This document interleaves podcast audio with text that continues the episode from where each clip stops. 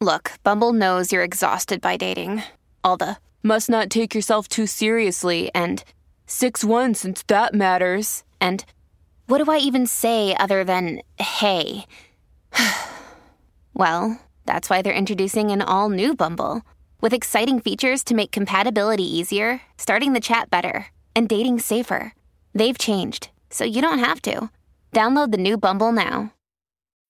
When you need mealtime inspiration, it's worth shopping Kroger, where you'll find over 30,000 mouthwatering choices that excite your inner foodie. And no matter what tasty choice you make, you'll enjoy our everyday low prices, plus extra ways to save, like digital coupons worth over $600 each week. You can also save up to $1 off per gallon at the pump with fuel points. More savings and more inspiring flavors make shopping Kroger worth it every time. Kroger, fresh for everyone. Fuel restrictions apply.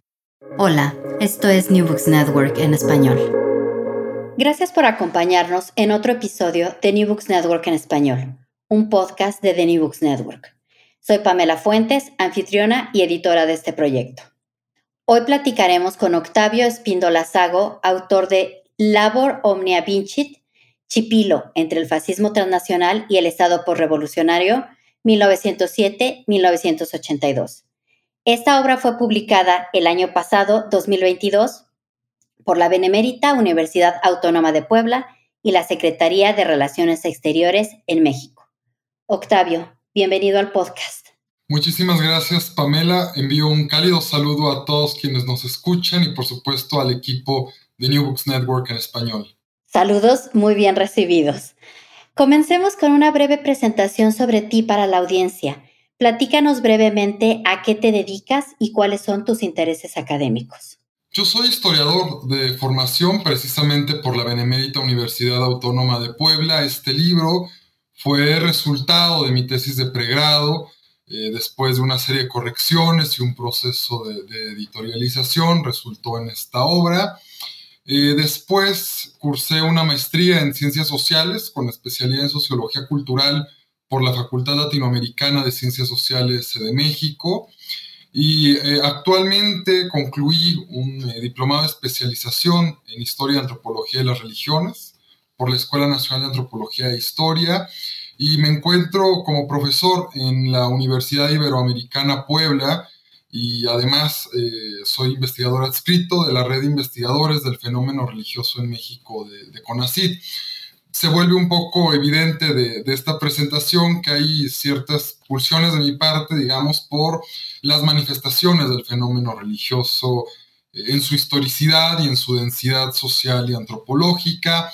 Y justamente, digamos, el proyecto del libro de, de esta investigación se centra en abordar al fascismo en cuanto fenómeno religioso, particularmente utilizando un concepto de la historia cultural eh, particularmente de, Emilio Gentile, que se llama Religión Política, y a mí me resultó muy interesante abordar este fenómeno de estudio desde ese cariz.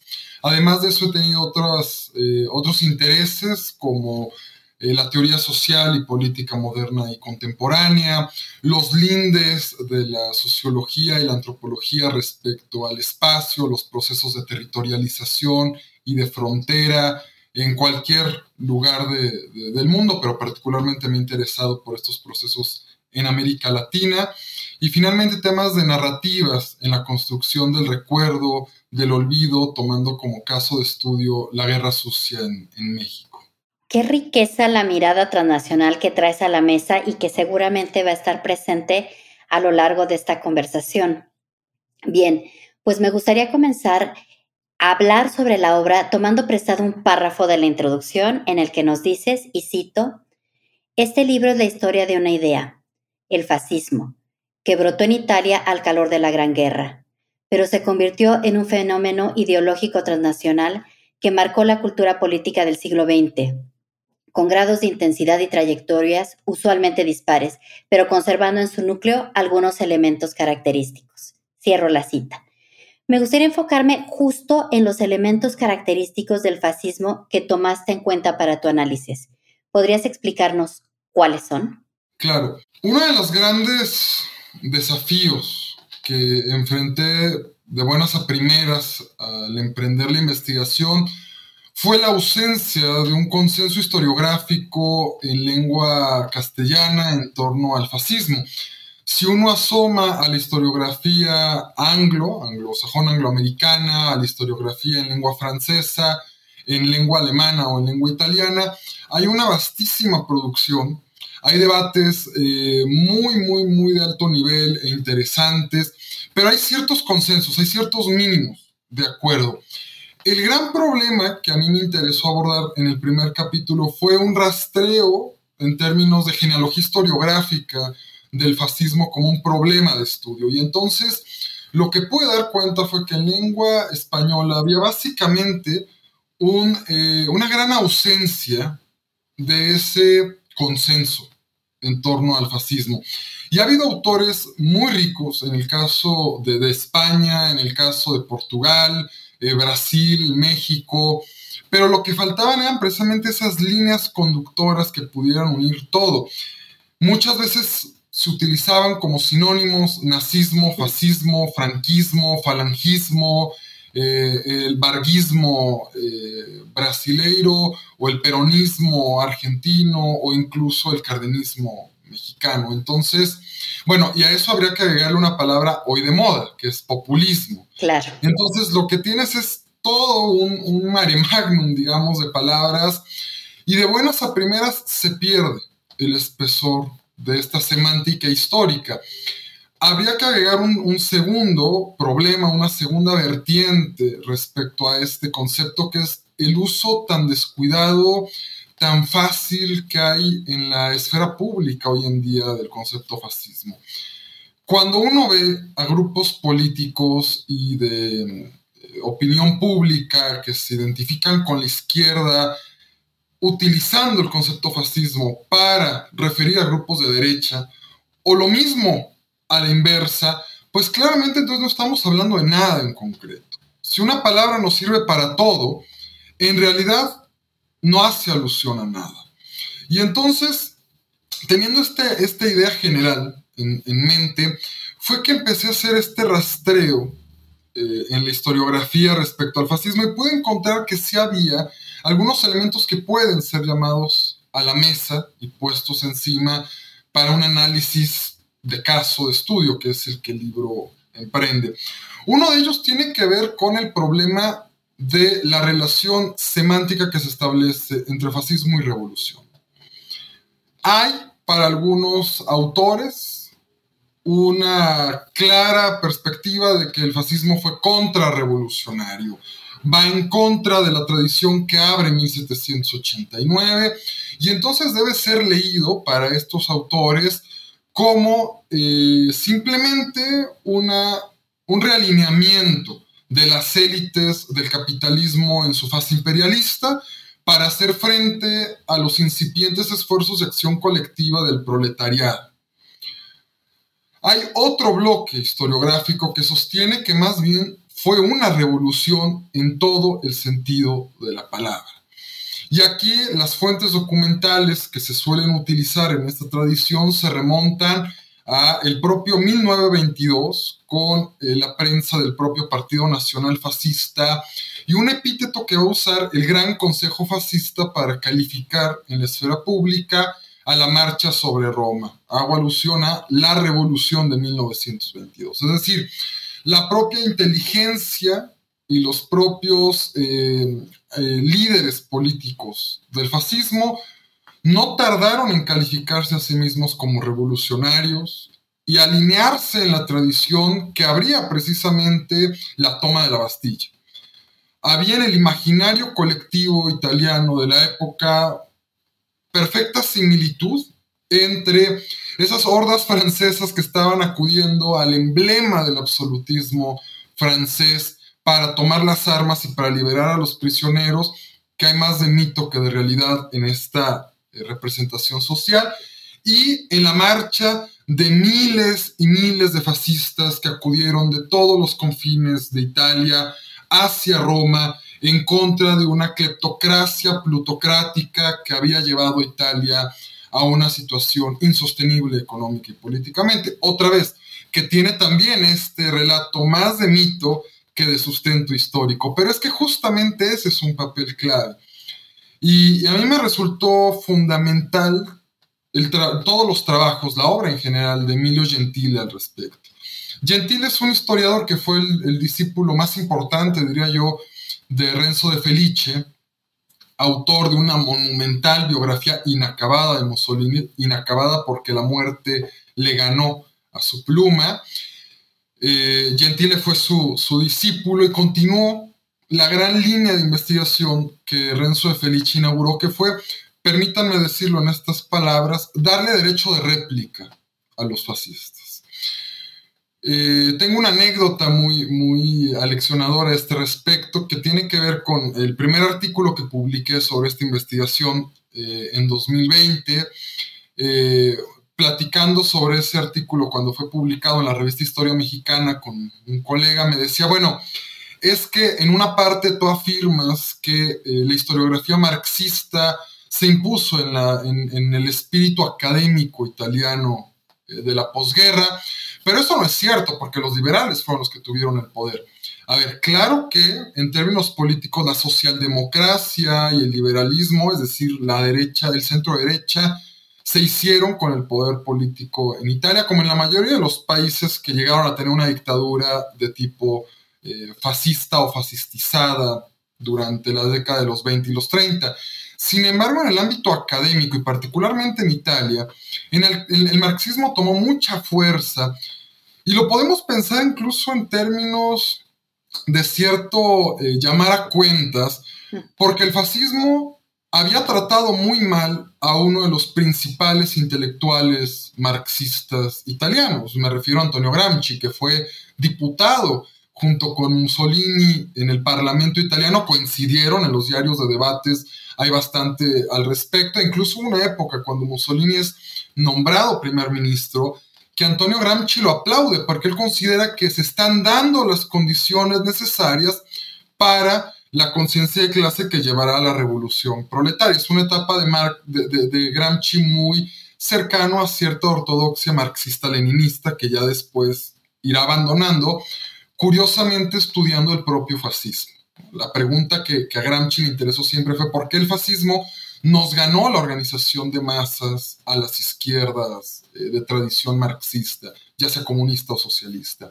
Entonces, dado que Gramsci había permanecido en la cárcel durante casi todo el periodo del régimen de Mussolini, al final de, su, de sus días Mussolini aceptó excarcelarlo, pero el estado de salud de Gramsci ya estaba más que quebrado por las propias condiciones en las que se había encontrado durante su encierro y finalmente terminó muriendo. Entonces, de cierta forma, los marxistas, eh, historiadores, sociólogos, politólogos y filósofos y lo estoy diciendo en masculino porque fueron autores hombres en su mayoría los que entraron a estudiar este tema durante las décadas de los 50, 60 y 70. Dijeron es que no podemos darle derecho a los fascistas de considerar sus fuentes con valor epistemológico.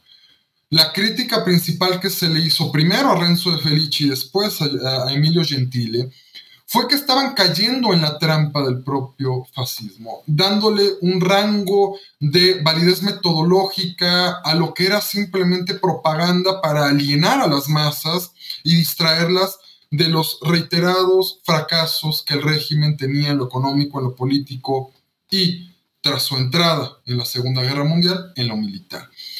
Pero en realidad Gentile lo que ha demostrado a lo largo de todas sus obras es que no va por ahí uno puede, y para eso existe la crítica de fuentes, uno puede someter a revisión todos los aparatos culturales de la propaganda fascista e ir separando aquello que simplemente tenía como objetivo la grandilocuencia y confundir a Mussolini con el régimen mismo, y aquello que nos expresa mucho de la ideología y de la forma de ver y pensar el mundo de los fascistas. La, cuestión principal que a mí me, llamó la atención revisando los diarios de debates de eh, del, Parlamento italiano durante el ascenso electoral del fascismo, pero después los discursos y los textos producidos por Mussolini, por Giovanni Gentile, quien fuera ministro de Educación durante el fascismo, por eh, los futuristas, por Botay y Rocco, los dos autores principales del corporativismo eh, fascista. Revisando todos estos textos y la historiografía, yo decía, bueno, ¿cómo fue posible que el fascismo movilizara y enardeciera a las masas? Porque las evidencias están ahí. El fascismo logró ascender electoralmente, no asaltó el poder. Por más que la propia retórica del régimen le gustaba celebrar a 1922 como una conquista del poder, eso fue un mito. El fascismo tomó el Estado de la vía, por la vía electoral, ¿no? como marcaba el liberalismo propio de la época parlamentaria de finales del 19. ¿Qué pasó ahí? Y me parece que la perspectiva tanto liberal como marxista se daban la licencia de tratar a las masas, a, las y los electores, aunque fundamentalmente a los electores, como idiotas, si se me permite la palabra, que pudieron ser sencillamente manipulados por un grupúsculo de maquiavélicos líderes políticos. Y a mí me parecía muy, eh, muy pobre esa explicación, porque además reducía la capacidad de agencia de los actores sociales. Y cuando uno entra entonces a ver el uso de los símbolos, de las emociones que los fascistas hicieron durante el bienio rosso, es decir, durante los dos años en los que los socialistas italianos dijeron, señores, ya estamos hartos de la retórica de nuestros líderes del partido que dicen que hay que esperar que sean dadas las condiciones de la revolución. Hay que hacer lo que hicieron los bolcheviques en Rusia. Vamos a construir las condiciones de la revolución haciendo la revolución. Y entonces durante dos años hubo tomas de tierras por parte de campesinos, hubo marchas y huelgas eh, en, en los centros urbanos y entonces Italia se paralizó de miedo ante la posibilidad de una revolución bolchevique en su propio suelo. Y ahí fue cuando los fascistas vieron la oportunidad y se lanzaron a las calles a ejercer violencia en contra de los socialistas. Una idea que estaba bastante asentada en la historiografía fuera de Italia era que eh, pues el ejército y las fuerzas del orden público italiano del reino no habían podido contener la violencia. Pero las investigaciones recientes de colegas en Estados Unidos y en Europa sobre ese periodo, el bienio rosso en Italia, han demostrado que no fue así. El ejército y la policía sí estuvieron presentes a favor de los fascistas. Entonces, claramente el Estado italiano claudicó en poner el orden y en controlar a los fascistas. Pero además de la violencia, reitero, hubo toda una maquinaria de propaganda electoral que a diferencia de hacer alusión únicamente a programas de partidos, a eh, cuestiones tremendamente racionalistas en términos de la lógica electoral de finales del siglo XIX, mandaron a llamar aquello que los ilustrados creían que habían logrado exorcizar de la modernidad las pasiones y las pulsiones afectivas. Y lo que hicieron los fascistas fue demostrar que la gente no acudía a las urnas simplemente comparando programas electorales. Acudía a las urnas pensando fundamentalmente en con quién se identificaban en términos afectivos. ¿Quién lograba movilizar su odio, su hartazgo, su alegría, su tristeza, su, su excitación? Y esta palabra fue muy importante para, el fascismo, como lo va a ser tanto allá como en el caso estudio en México, eh, en la colonia italiana de Chipilo. Excitación. Porque lo que tienes es a una multitud de soldados que regresan de las trincheras, excitados de la violencia que vivieron durante la Gran Guerra. Y llegan a una Italia que no los mantiene activos, ni laboralmente porque está en crisis, ni políticamente porque los partidos no los involucran. Y entonces surgen estos dos grandes partidos de masas modernos, que es el Partido Popular, la propuesta católica, y el Partido Socialista. Pero ninguno de los dos logró apelar al sustrato afectivo y simbólico como lo hizo el fascismo. Entonces, este eje de lo simbólico, el eje de lo afectivo, el eje de lo revolucionario, me parece que son estos tres hilos conductores clave para entender al fascismo. claro que devino en una dictadura, pero eh, eso para los actores del momento, piénsese por ejemplo en el rey Víctor Manuel III cuando rinde el poder a Mussolini y le pide que él forme un gabinete después de la marcha sobre Roma, no quedaba tan claro. Aunque para nosotros, los, y las investigadores eh, de, hoy, pues en retrospectiva decimos es que era obvio, pero a veces somos un tanto duros con los juicios que emitimos hacia los actores históricos del momento. Entonces, yo diría que esos son algunos ejes centrales para pensar al fascismo desde la perspectiva de la obra. Muchas gracias. Y efectivamente quiero decirle a la audiencia que en el primer capítulo Octavio explica detalladamente el fenómeno fascista de 1917 a 1927. Entonces ahí la alerta para que le echen un vistazo a este capítulo si les interesa abundar más a, lo que Octavio nos está platicando.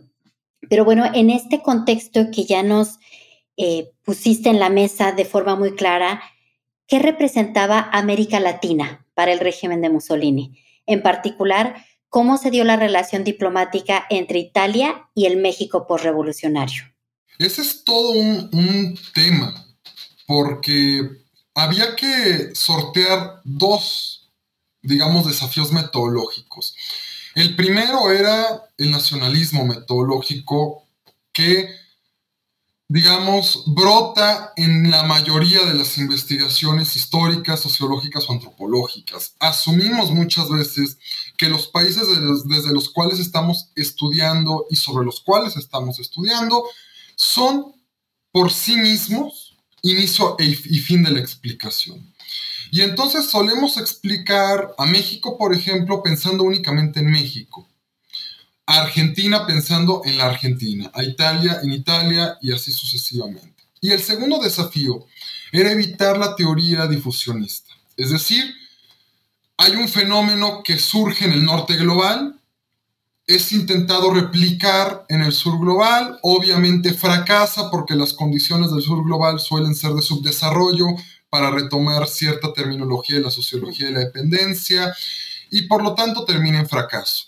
Esto es muy común, por ejemplo, en la ciencia política para explicar la emergencia del federalismo, de la democracia o de los sistemas políticos eh, hispanoamericanos post-independencias, post-revoluciones eh, iberoamericanas. Y lo mismo ocurría con el fascismo. Se asumía que fascismo solamente había ocurrido en Italia y eventualmente Italia había empujado ciertos intentos de fascistización en América Latina había fracasado y por lo tanto no merecían ser estudiados, porque la historia solamente debería versar sobre aquello que tuvo éxito, es decir, sobre aquello que se actualizó e, y, digamos, incidió en nuestro presente futuro. Sin embargo, saldando estos dos problemas metodológicos, es que eche mano de la historia global. Hay, un, hay un tema aquí, cuando uno recurre a cierta teoría o a cierta metodología que está en moda, corre ciertos riesgos. Y uno de ellos es, uno de ellos es no comprender realmente qué implicaciones en el orden epistemológico y ontológico tiene adoptar esa teoría, porque simplemente queremos, digamos, estar en la cresta de la ola de la moda en la producción académica. Y también corre el riesgo de que la investigación sea descartada de un plumazo, considerada simplemente como un agregado más en la larga lista de producciones bibliomerográficas sobre lo que está en boga hoy. La historia global en realidad no es una historia planetaria, no es, no es una historia total a la Fernán Braudel, como lo acentuó en la introducción del Mediterráneo y el mundo mediterráneo puede haber una línea que considere necesario investigar toda la unidad planetaria. Si hay trabajos en esa línea muy bien ejecutados, pero no es una premisa metodológica hacerlo. El fundamento central de cualquier investigación de historia global es centrarse en las relaciones, en los intercambios y en las interacciones sin negar la asimetría que puede haber entre, por ejemplo, una metrópoli y una colonia, o entre un país desarrollado industrialmente y un país rezagado en una economía agroexportadora, simplemente por poner dos ejemplos. Aún con esas asimetrías hay relaciones y esa relación implica que tanto el punto A incide en B y produce efectos, como B en A y produce en aquel efectos. Entonces nos centramos no solo en qué está ocurriendo, sino en cómo pudo ocurrir y de qué manera, más allá de las fronteras, hay algo que explica ese fenómeno. En este caso, América Latina para Italia eh, era un territorio por conquistar, geopolíticamente hablando. Hay una propuesta de Mussolini que empieza a abanderar muy pronto, es decir, empieza a aparecer en sus discursos como, como primer ministro desde 1923, pero ya estaba en algunos de sus textos cuando era eh, editor de Il Popolo d'Italia, el órgano oficial del Partido Nacional Fascista. Y es este concepto de imperialismo proletario. Es impresionante porque uno pensaría que, es un, un. Pero para él eso era lo necesario para hacer un reacomodo del orden mundial, que los países fundamentalmente proletarios, aquellos que habían sido desplazados del protagonismo internacional, digámoslo en cristiano, quienes no eran Inglaterra y Francia para principios del siglo XX, tomaran ahora la batuta y rediseñaran las relaciones planetarias en términos económicos y políticos que les beneficiaran a ellos, no a estos países que dispusieron a su antojo el reparto colonial. Hay un profundo resentimiento político en los autores italianos de finales del siglo XX respecto a la situación africana, que ellos no recibieron nada eh, bueno, nada en términos de lo que hubieran querido ganar en la conferencia de Berlín, en el reparto del continente, y tampoco después de la Gran Guerra. Hay que recordar que Italia se cambia de bando al final eh, y logra justamente quedar con los ganadores. Y esta jugada política, lo que esperaban conseguir con ello las clases eh, gobernantes italianas, era que obtuvieran territorios particularmente en el Dodecaneso, es decir, el norte de Grecia, en la zona de los Balcanes, toda la, todo lo que está alrededor del mar Adriático y el cuerno de África. Porque para el irredentismo italiano, esta línea de pensamiento, eh, de reclamo por territorio, consideraban que esa era la zona natural de influencia de Italia, remontada a tiempos del Imperio Romano y no había conseguido tal cosa, más que pequeñísimas concesiones. Le fue muy insultante para los fascistas que se creara Yugoslavia, en lugar de darle ese territorio a el ganador reino de Italia. Entonces, dado que no había podido expandirse territorialmente como lo querían, la apuesta geopolítica era por convencer a los proletarios eh, de todo el mundo particularmente el sur global, que la apuesta no estaba en el socialismo o en el comunismo. La apuesta estaba en el fascismo, que prometía un reacomodo de los términos del orden internacional favorables no a las élites de sus países, sino a ellos. Esto era la retórica de Mussolini. Por supuesto que cuando Italia invade eh, y toma Addis Abeba, la capital de Abisinia, para el sur global queda claro que Italia es simplemente otra potencia más que se mantiene en la lógica del colonialismo decimonónico y lo que quiere es incorporarse y por lo tanto para un continente que había vivido con particular eh, trauma esa experiencia como lo fue Latinoamérica, eso les hizo tomar distancia. Pero en un primer momento, Italia lo que quería era acercar culturalmente a América Latina a su orden. Particularmente México, para aterrizar en la segunda parte de tu pregunta, en realidad Italia abandona la idea con bastante prontitud porque la mayoría de sus diplomáticos, los informes que le envían a Roma es México está en la zona de influencia de Estados Unidos y no vamos a poder darle la vuelta a menos que nos queramos enfrentar militarmente a los estadounidenses en suelo americano, lo cual no es recomendable. Pero además, culturalmente, la llevamos de perder, porque México está en la línea del hispanismo. Entonces Italia les resultaba bastante lejana. Hubo intentos, hubo intentos de, la prensa y del aparato de propaganda en la legación italiana en México por convencer a la intelectualidad, a los artistas, a los políticos y a los empresarios mexicanos de que tenían que distanciarse del hispanismo porque remitía a una tradición sin modernidad de Madrid, de un reino fundamentalmente católico y que los había explotado colonialmente. En cambio, el latinismo, la latinidad que promovía Roma, era una tradición con modernidad, fresca, que eh, apuntaba al desarrollo económico, industrializando las fuerzas productivas y que no tenía en su haber un historial de explotación colonial con América Latina. Los esfuerzos finalmente terminaron siendo vanos, salvo algunos personajes muy contados. Por ejemplo, José Vasconcelos, que sí se sintió muy atraído por la propuesta cultural italiana. Respecto a la clase gobernante, particularmente el libro se interesa por dos periodos, el de los sonorenses, es decir, Álvaro Obregón y Plutarco Elías Calles, y con Plutarco Elías Calles estoy incluyendo el Maximato, los tres presidentes que aunque con su margen de maniobra estuvieron a la sombra del jefe eh, de la revolución, del último periodo de la revolución que era Calles. La revolución mexicana dio lugar a una retórica profundamente nacionalista, rabiosamente nacionalista. Y por lo tanto la élite política no podía hacer alusión ni por error a ningún elemento del que se pudiera siquiera sospechar cierta extranjería.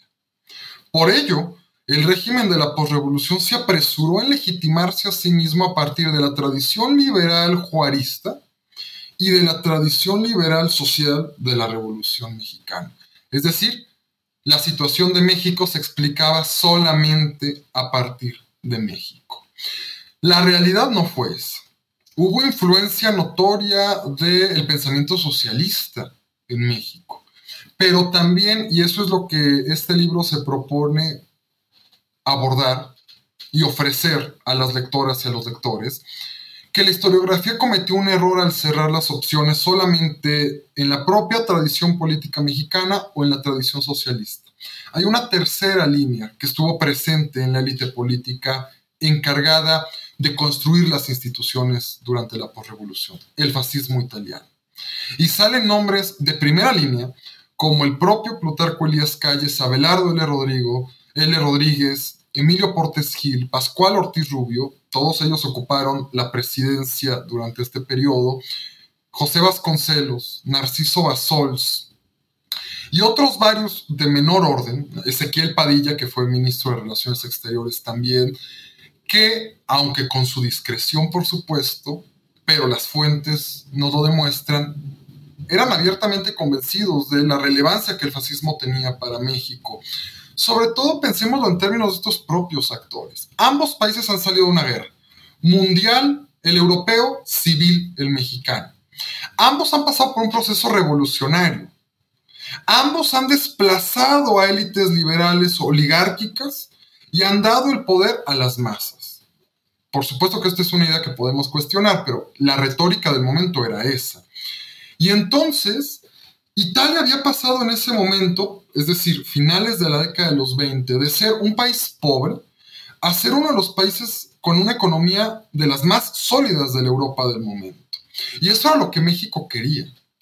Y particularmente el fascismo ofreció un espíritu cultural contrario a eh, el, panamericanismo que promovía Estados Unidos y que para la élite revolucionaria era sinónimo de imperialismo yanqui. Octavio, celebro la capacidad que tienes para poner tantas piezas juntas en las respuestas. De verdad que me tienes aquí muy encantada escuchando todo este contexto internacional en diferentes momentos. Espero que la audiencia también lo esté disfrutando tanto como yo. Y bueno, creo que es momento de que nos lleves a Chipilo. Para ello es central hablar de la historia de la inmigración italiana en México particularmente de las colonias agrícolas a las que ya hacías referencia en alguna de tus respuestas anteriores. Dinos, por favor, cuál fue la relación de la migración con la fundación de Chipilo.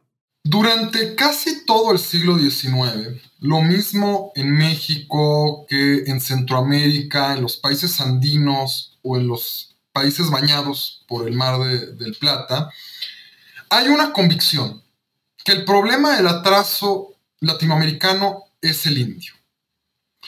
El indio, pensado tanto por liberales como por conservadores o moderados por igual, como un elemento de supervivencia del régimen colonial. El historiador mexicano Edmundo Gorman lo planteó en términos muy prístinos, estas ideas. El indio no hacía alusión a aquel, aquel constructor de las pirámides, del esplendor de los grandes imperios prehispánicos. El indio hacía alusión a aquel sujeto beneficiado por el régimen colonial del imperio español y que por lo tanto al estar en su, propio, en su propia jurisdicción, había vivido acostumbrado a la vagancia, a la flojera, era dado a los vicios. Es muy frecuente, por ejemplo, en las fuentes del siglo XIX en México, reiteradas prohibiciones de los ayuntamientos contra el pulque, dado que los indígenas son dados a tomarlo y, embriagarse en las calles. Casualmente no mencionan nada de la población mestiza o española, siempre es el indio el sujeto de, represión y de opresión. Pero entonces, dado que el indio es el problema, ¿cómo solucionar esto? Y para la mayoría de los autores latinoamericanos del siglo XIX, la solución está en la colonización, en importar población blanca que permita civilizar al indio. En México los primeros experimentos se hicieron en Texas, con población de las eh, recién independizadas 13 colonias ya Estados Unidos. Pero la experiencia fue por demás un fiasco. Hay que recordar que en el caso mexicano, Texas termina primero independizándose gracias al apoyo de Estados Unidos y luego incorporándose directamente a el país norteamericano por motivos eh, de geopolítica interna, ¿no? Para que el sur confederado tuviera más, el sur esclavista, perdón, tuviera más fuerza en contra del norte abolicionista. Una de las razones de por qué Texas se, separó es porque en México ya se había prohibido a nivel nacional la esclavitud y eso no beneficiaba a los eh, terratenientes eh, estadounidenses protestantes que habían colonizado el territorio. Luego de esa experiencia, vamos a tener un cambio drástico en la narrativa sobre la colonización en México. Si queremos importar gente blanca que civilice al indio, pero tienen que ser culturalmente compatibles con nuestra población. Por lo tanto, no pueden ser protestantes. Tampoco pueden ser franceses por el tema de la intervención en el Segundo Imperio. Españoles no es que no quisiera la élite política, es que la hispanofobia todavía estaba a la orden del día en la población mexicana. Bueno, incluso hay relatos de las celebraciones del centenario en 1910 en la capital, que en el ardor del patriotismo de la noche eh, del, 16 de septiembre, del 15 de septiembre para el 16, fueron a incendiar la casa de un vecino español que llevaba más de 20 años viviendo en la Ciudad de México. Este, este ejemplo yo lo traigo siempre a colación para dar cuenta de esta hispanofobia. Por lo tanto, colonizar con población española era un riesgo. Y eso nos dejaba con italianos. Hay un eh, emisario diplomático mexicano en, Italia en esta época, es decir, en los 80. Nunca pude dar con su nombre. Revisé las fuentes del archivo de la Secretaría de Relaciones Exteriores y nunca pude dar con su nombre. Alguien de apellido Velasco que le dice al gobierno mexicano hay que importar campesinos del norte de Italia. Culturalmente son muy similares, son católicos, tienen una estructura familiar muy similar a la mexicana, es ideal para llevar a cabo este proceso de modernización. Y efectivamente, la persona encargada del proyecto más ambicioso de México en términos de colonización fue el ministro de Colonización, Industria y Fomento, Carlos Pacheco Villalobos, un general que había combatido en varias de las batallas clave al lado de Porfirio Díaz y que por ello ocupaba uno de los puestos más importantes de la élite política del primer porfiriato que son conocidos como los tuxtepecanos. ¿Por qué? Porque lucharon al lado de Porfirio Díaz en la rebelión de Tuxtepec contra el intento de reelección de Lerdo, rebelión que tuvo éxito y permitió el ascenso de esta élite al poder. Pacheco Villalobos era uno de primer orden, un, originario de Chihuahua que incluso constantemente era enviado allá como gobernador por Porfirio Díaz para hacer un balance de fuerzas con la otra familia importante del estado que eran los Krill. Entonces cuando los Krill estaban ya escalando demasiado en su poder, Díaz les enviaba a Pacheco para que se confrontaran entre ellos, se emparejaran luego también sustraía a Pacheco de ella para no permitir que se empoderara demasiado. Una estrategia que Díaz usó en todo el territorio. Fue una de las claves de por qué el régimen sobrevivió durante tres décadas. Pacheco va a establecer una red de corrupción en torno al proyecto de colonización. El modus operandi es el mismo en San Luis Potosí, en Morelos, en Ciudad de México, en Puebla, donde se establecieron colonias agrícolas durante el bienio 1881-1882. Con alguien, alguna red de parentesco, de compadrazgo local, adquiría tierras a título privado. Luego, ya como ministro de fomento, todo esto es similar, ¿eh? pero les estoy separando al, al, Pacheco Villalobos, persona física, del Pacheco Villalobos, ministro. Se revendía a sí mismo, pero en su calidad de ministro, los terrenos a doble o triple precio, en detrimento del erario público y en favor de su, de, su propio bolsillo. Y una vez hecho esto, contrataban alguna empresa de colonización en Italia que era la encargada de reunir a las familias de acuerdo a los requerimientos que el gobierno mexicano le marcaba, las traía al puerto de Veracruz a través de un transatlántico y una vez aquí daban por concluido el contrato. Sin embargo, lo, que ocurrió para el caso de la ex hacienda de San Diego Chipiloc y el rancho de Tenamastla, como ocurrió en otras partes, con otras eh, colonias agrícolas, fue que la parte más fértil de las tierras, al final del día Pacheco Villalobos no cumplió el contrato y no se las dio también a los colonos se las quedó él a través de su prestanombre local, para su fruto propio. Entonces, esto da cuenta de por qué la colonización fracasó en términos de las expectativas depositadas por sus arquitectos, porque la corrupción la desbordó. Y finalmente se terminaron cobrando a dobles o triples jornadas a los colonos, los enseres para trabajar las tierras, las tierras mismas que se les habían ofrecido a un menor precio. Y la mayoría de la población eh, finalmente terminó desertando.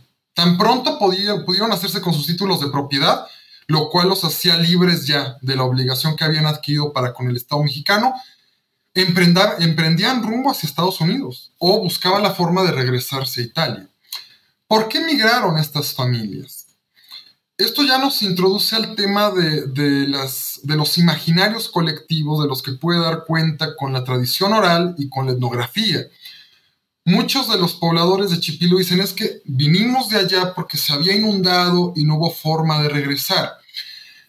Es posible, no lo descarto, aunque la evidencia de la historia ambiental no es terminante, pero no descarto esa versión. Sin embargo, la realidad fue más que el crecimiento demográfico rebasó la capacidad productiva de las tierras.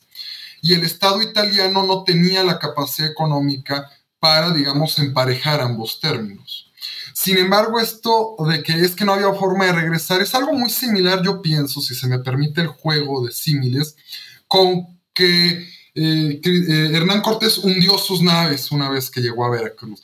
Es una forma de crear un, cierto relato de que no había vuelta de página. Teníamos que aceptar las condiciones de vida de este lado del Atlántico. Me gusta pensarlo en esos términos y darle sentido de esa forma, a partir, reitero, no de meras conjeturas, de inferencias que hago con base en las entrevistas de historia oral y de la propia investigación de archivo y las notas de campo etnográficas que hice. Se establecieron al sur de la ciudad de Puebla estas familias eh, en, los dos predios que he mencionado y poco a poco fueron creciendo a través del trabajo colectivo, construyeron sus casas, construyeron el templo y de ahí la primera fecha que le da subtítulo al libro. 1907 es cuando empieza la construcción colectiva de eh, la iglesia, que para una comunidad católica es muy importante este espacio, este lugar de sociabilidad. Y aquí van a pasar una serie de obstáculos, como los percibieron en su propia memoria social.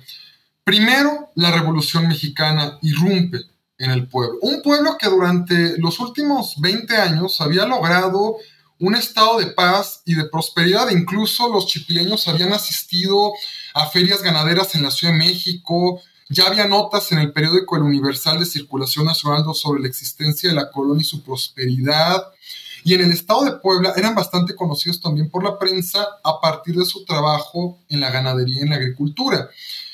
En este marco irrumpe la guerra civil de la Revolución Mexicana y va a haber una serie de enfrentamientos, el más importante en 1917, durante los cuales los chipileños tienen que autoorganizar su defensa y hacer frente a lo que la tradición oral den llamar zapatistas pero yo no he encontrado fuentes documentales de que hayan sido eh, células o grupos alineados al ejército del sur.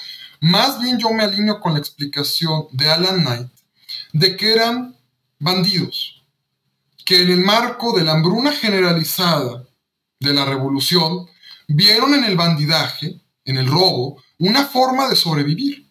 Y una colonia blanca, en un contexto de poblaciones indígenas, eh, Cholula, eh, Santa Clara, Coyucan, eh, Acatepec, Tonancintla, que son las poblaciones alrededor de Chipilo, todas ellas náhuatl, era ciertamente un punto atractivo para el robo.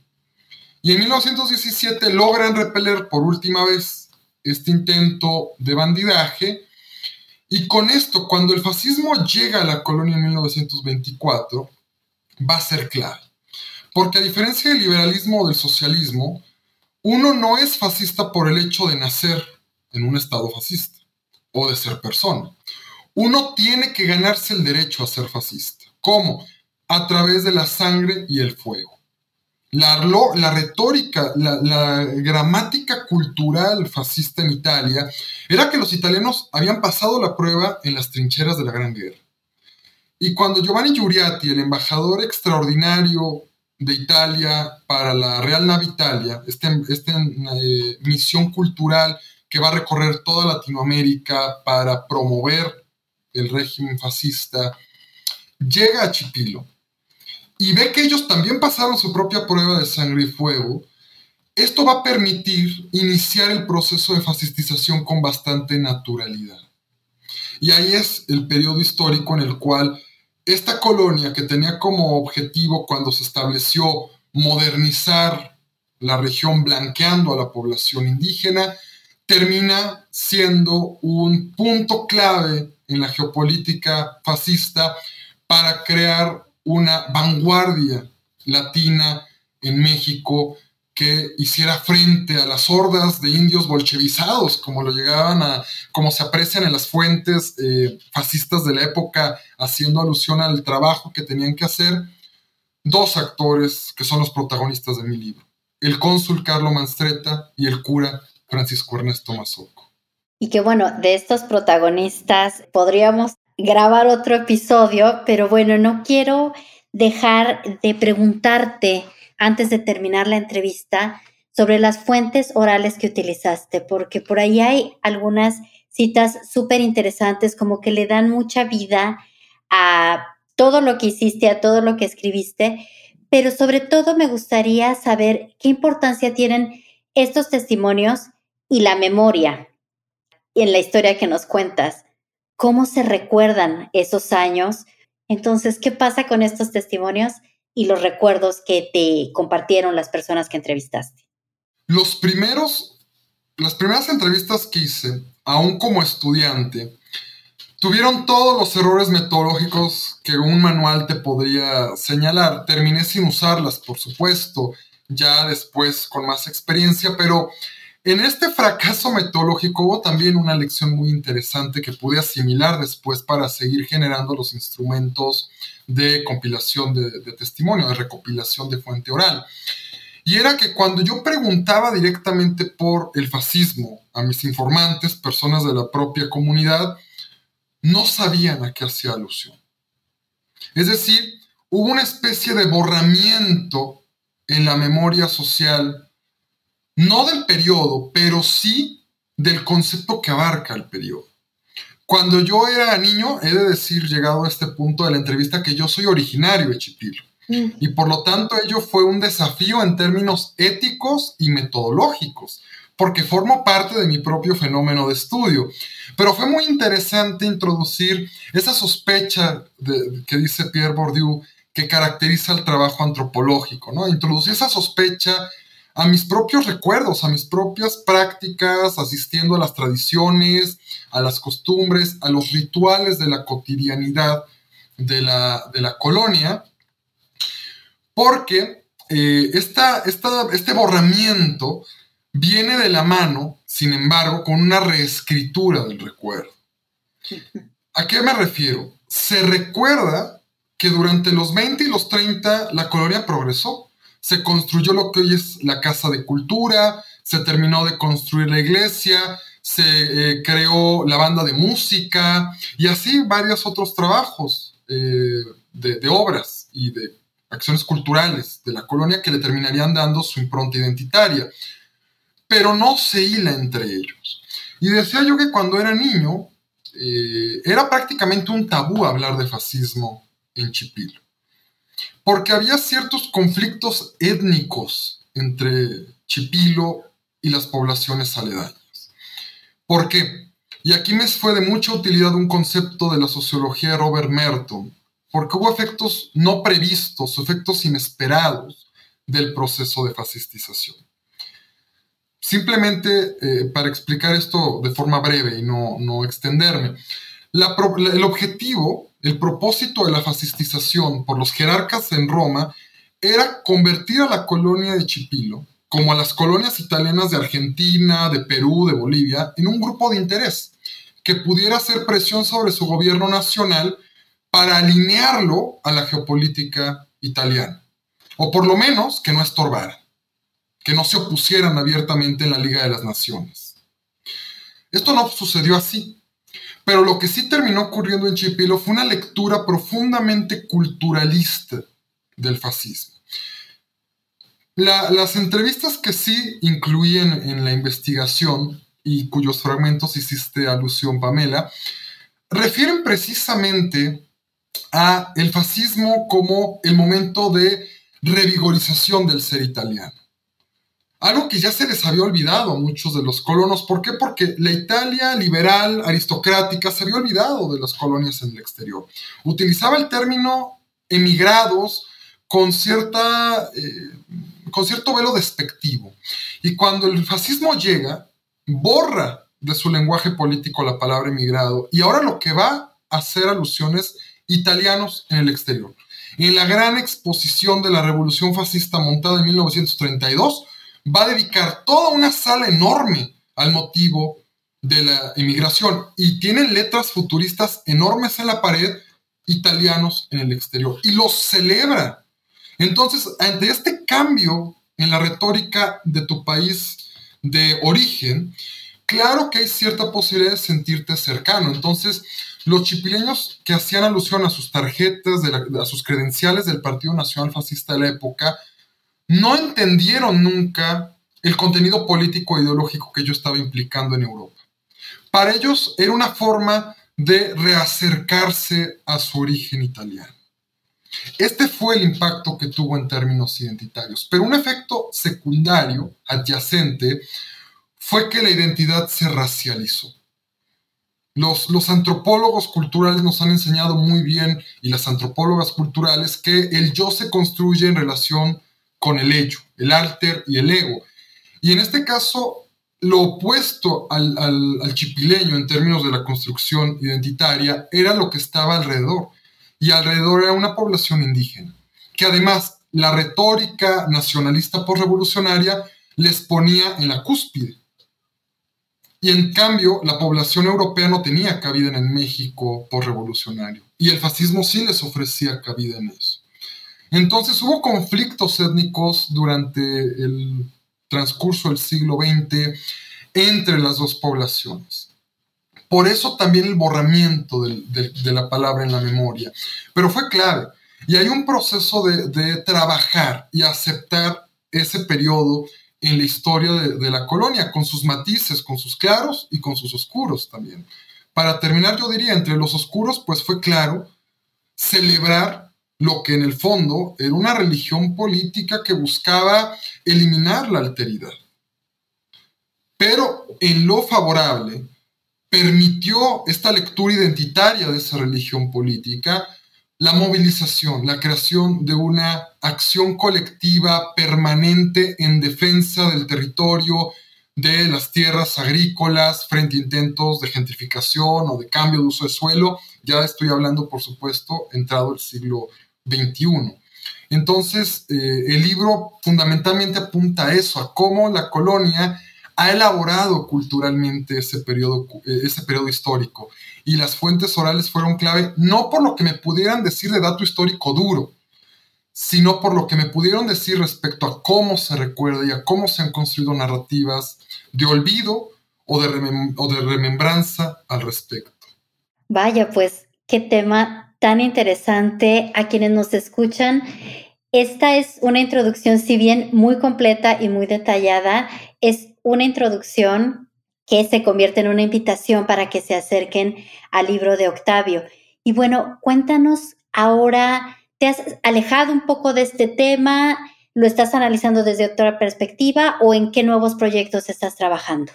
Terminé recientemente, el año pasado, lo que espero sea un capítulo en un libro coordinado por el profesor Franco Savarino, uno de los principales estudiosos del fascismo en México y América Latina, donde me interesa darle cuerpo, por decirlo de alguna forma, al proceso de fascistización, aterrizándolo en tres momentos muy puntuales. En la recepción que la colonia organiza de la Embajada Cultural de la Real Nave Italia en 1924, ver todos los rituales, los símbolos y el despliegue litúrgico que se hizo en torno a ello. El otro es la recepción que se hizo en la colonia por primera vez de un embajador italiano, Gino Macchioro, en 1929, un año axial, 1929 además, ¿no? Porque es el año de los pactos de Letrán, con los cuales Italia salda la cuestión vaticana con la Iglesia Católica Romana, y también el año de los acuerdos entre el gobierno mexicano y la Iglesia Católica para intentar pacificar la guerra cristera. Y el tercer eh, momento que estudio en ese capítulo de próxima aparición es la celebración de los 50 años de fundación de la colonia en 1934. Entonces, digamos, en esos tres momentos lo que intento es ver de forma muy concreta cómo el primer cura étnico de la colonia, Francisco Ernesto Mazzocco, el cónsul italiano en Puebla, Carlo Manstretta Magnani, el apellido puede sonarles a algunos, porque cuando Manstretta entra a Veracruz, le quitan la N y se convierte en Mastretta su, familia es muy famosa. Piensen ustedes en los autos Mastreta MX, una marca de, autos deportivos, o en Ángeles Mastreta, autora de Arráncame la vida como agua para chocolate. Y agradezco infinitamente a la familia Mastreta que me permitió acceder a su archivo familiar para construir la, la biografía del cónsul. Y el tercero es un actor colectivo, las salesianas del Colegio María Auxiliadora, que fueron las encargadas de organizar la valila, es decir, eh, la, organización para la infancia fascista. Eso respecto al tema, pero en realidad con este capítulo intento ya cerrar un poco este momento de investigación y estoy acercándome ahora al estudio de las eh, comunidades religiosas ecuménicas para la diversidad sexual, ya un tema muy, muy distinto. Pues mucha suerte y claro, cuando el libro sea publicado, no dudes en contactarte me dará mucho gusto entrevistarte a ti, al coordinador, para que se sepa más de este tema que me parece, como apuntabas al principio de la entrevista, que está en boga, pero no se sabe tan a detalle la historia que hay detrás y la forma en la que se utilizan todos estos conceptos. Entonces aquí quedan los micrófonos y la invitación abierta para cuando nos quieras compartir más. Y bueno, por hoy es todo eh, te quiero agradecer por compartir tu investigación con nosotros. Muchas gracias, Pamela. Muchas gracias a New Books Network en español por el espacio y a quienes nos escuchan por su tiempo. Por supuesto, yo también reitero el agradecimiento a quienes deciden escucharnos. En esta ocasión, la conversación para New Books Network en español versó sobre fascismo transnacional y el Estado mexicano por revolucionario, desde la reflexión de nuestro invitado Octavio Espíndola Sago. Mi nombre es Pamela Fuentes. Hasta la próxima. Gracias por escuchar New Books Network en español.